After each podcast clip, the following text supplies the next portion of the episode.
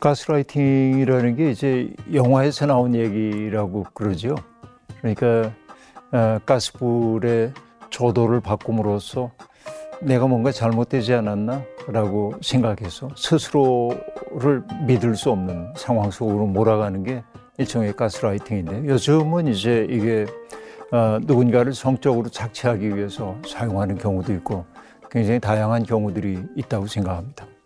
근데 이제 흔히 이 가스라이팅이라는 말을 자주 사용하긴 하지만은 어떤 사람이 자기의 지구위를 이용해서 자기의 외적 권위를 이용해서 누구를 억압하는 행위를 가스라이팅이라고 얘기하지만 정말 가스라이팅의 가장 큰 문제는 어떤 것들이냐면 외적 권위를 이용해 가지고 한다는 것은 비슷하긴 하지만은 인간이 가지고 있는 취약함을 이용한다는 데 있습니다. 그러니까 오늘 우리가 살고 있는 이 시대에 어, 가장 중요한 특색이라고 하는 것은 결국 경쟁을 내면화하고 살도록 만드는 것이죠. 어릴 때부터 우리는 긴장된 경쟁의 마당에 뛰어들 수밖에 없습니다. 보이지 않는 전쟁 같은 것이죠. 경쟁에 뒤처진 사람은 점점 자기가 무가치하다고 생각을 하잖아요. 세상의 평가도 또한 그렇고요. 그 때문에 경쟁에서 자꾸만 패배하다 보면 어, 내가 무기력하고 무가치하다고 하는 생각이 점점 들고 그러다 보면은 자기 비하의 감정에 사로잡히고 그런데 인간은 늘 자기 비하 속에서 살 수가 없기 때문에 누군가에게 인정을 받고 싶고 누군가에게 친밀한 어, 그 말을 듣고 싶어 하는데 그렇지 못하는 사람들이 너무 많이 있죠.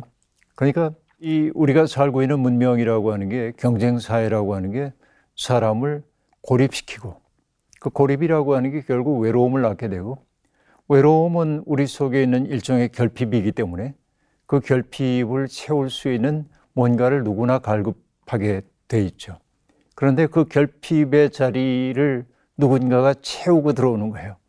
나의 일상 속에서 내가 외로운데 그 외로움 속에서 아주 따뜻하게 말하고 내가 필요로 하는 것들을 공급해 주는 것처럼 느끼면 얼마나 좋아요. 그렇죠. 이게 이제 어, 아주 그 일상적인 친밀함과 관련되어 있기 때문에 구별하기가 매우 어렵습니다. 사실 많은 젊은이들이 이단 종파에 빠지는 이유도 보면 그들이 친절하기 때문에 그래요. 그 일반 사회가 우리에게 줄 수 없는 따뜻함을 제공해 주기 때문에 그 속에서 어, 자아의 존재감을 되찾기도 하고 그러죠. 그런데 문제는 뭐냐면 그런 친밀한 관계 속에 계속 있다 보면 그 친밀함에 의존할 수밖에 없는 거예요. 다른 곳에서는 어, 나의 존재 이유 같은 것들을 찾기가 매우 어렵고 어, 나를 인정해주는 사람들도 없고 그런데 그분만은 나를 인정해준다고 한다면 그의 돌봄, 그의 인정, 그의 사랑, 그의 친절함 이런 것들로부터 멀어지고 싶지 않은 생각이 있기 때문에 애착의 마음이 생겨나게 되고 이때 이제 나쁜 의도를 가지고 있는 사람들은 그것을 이용해 가지고 자기의 아, 그 나쁜 의도를 채우기 위해 그를 길들이는 거죠.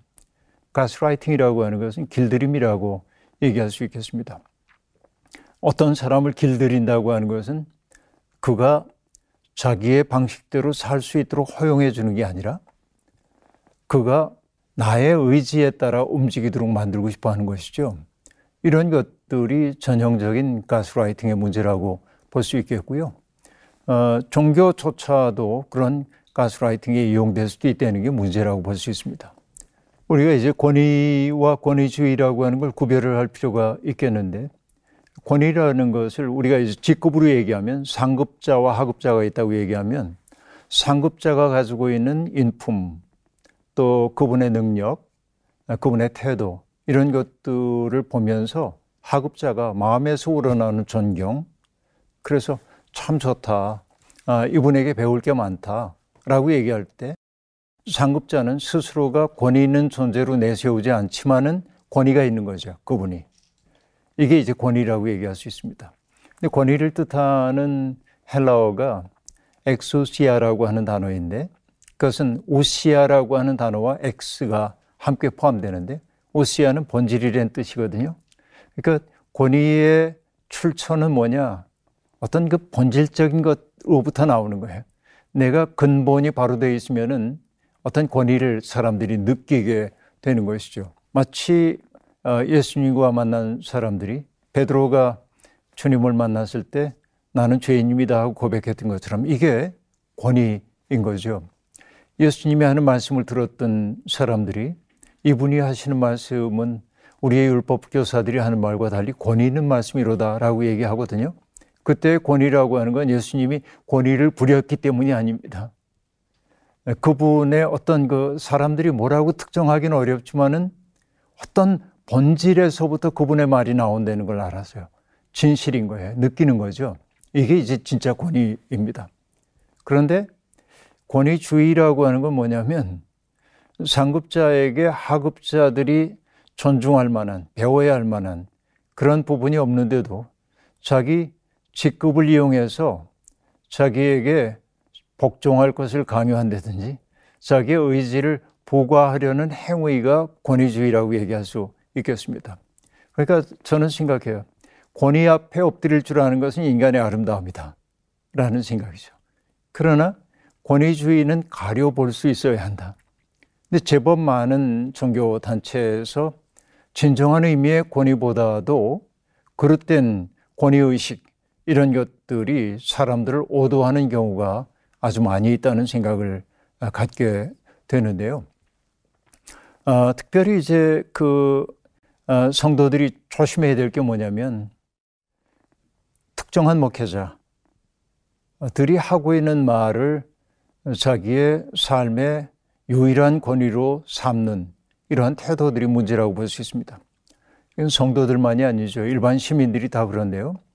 그러니까 요즘 같은 시대에 소셜미디어가 발전하고 있는 때에 특정한 유튜버의 말이나 행위나 살아가는 삶의 방식 같은 것들이 내 삶에 영향을 미치도록 허용하잖아요. 또 특정한 연예인이라든지 뭐 스포츠 스타라든지 이런 이들 매스컴을 통해서 알려질 만한 사람들 뭐 목회자 역시 마찬가지입니다. 그러니까 그분들을 배척하자고 하는 얘기가 아니고 그분들의 이야기를 금과 옥조로 받아들이면 안 된다라고 하는 얘기입니다.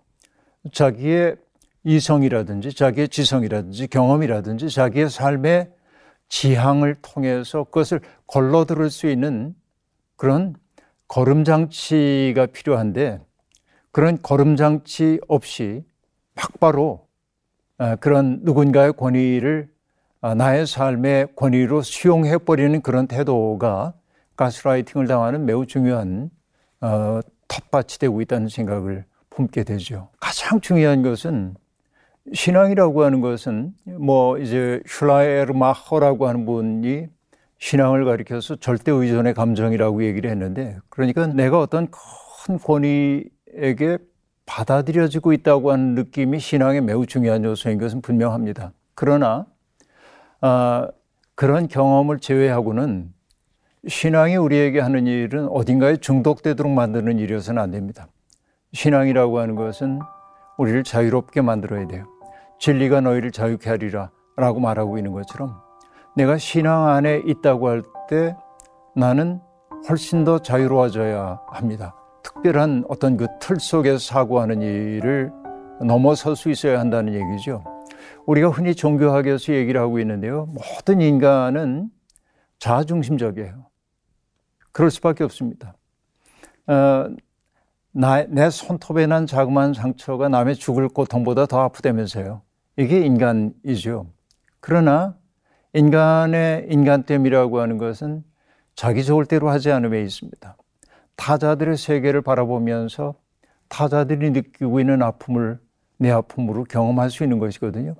어떤 분은 교양이라고 하는 것을 뭐라고 말하냐면 타자의 고통을 상상할 수 있는 능력이라고 얘기를 합니다.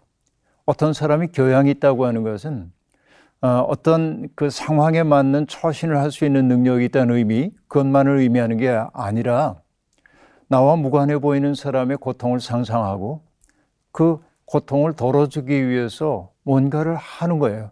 이런 것들이 진정한 의미의 교양이에요. 그것은 뭐냐면은 타자를 향하여 열린 태도인 것이죠.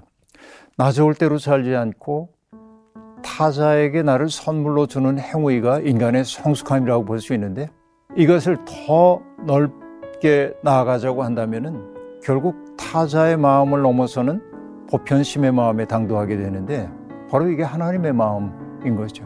성숙해진다고 하는 것은 하나님의 마음을 느끼기 시작하는 거라고 볼 수 있어요.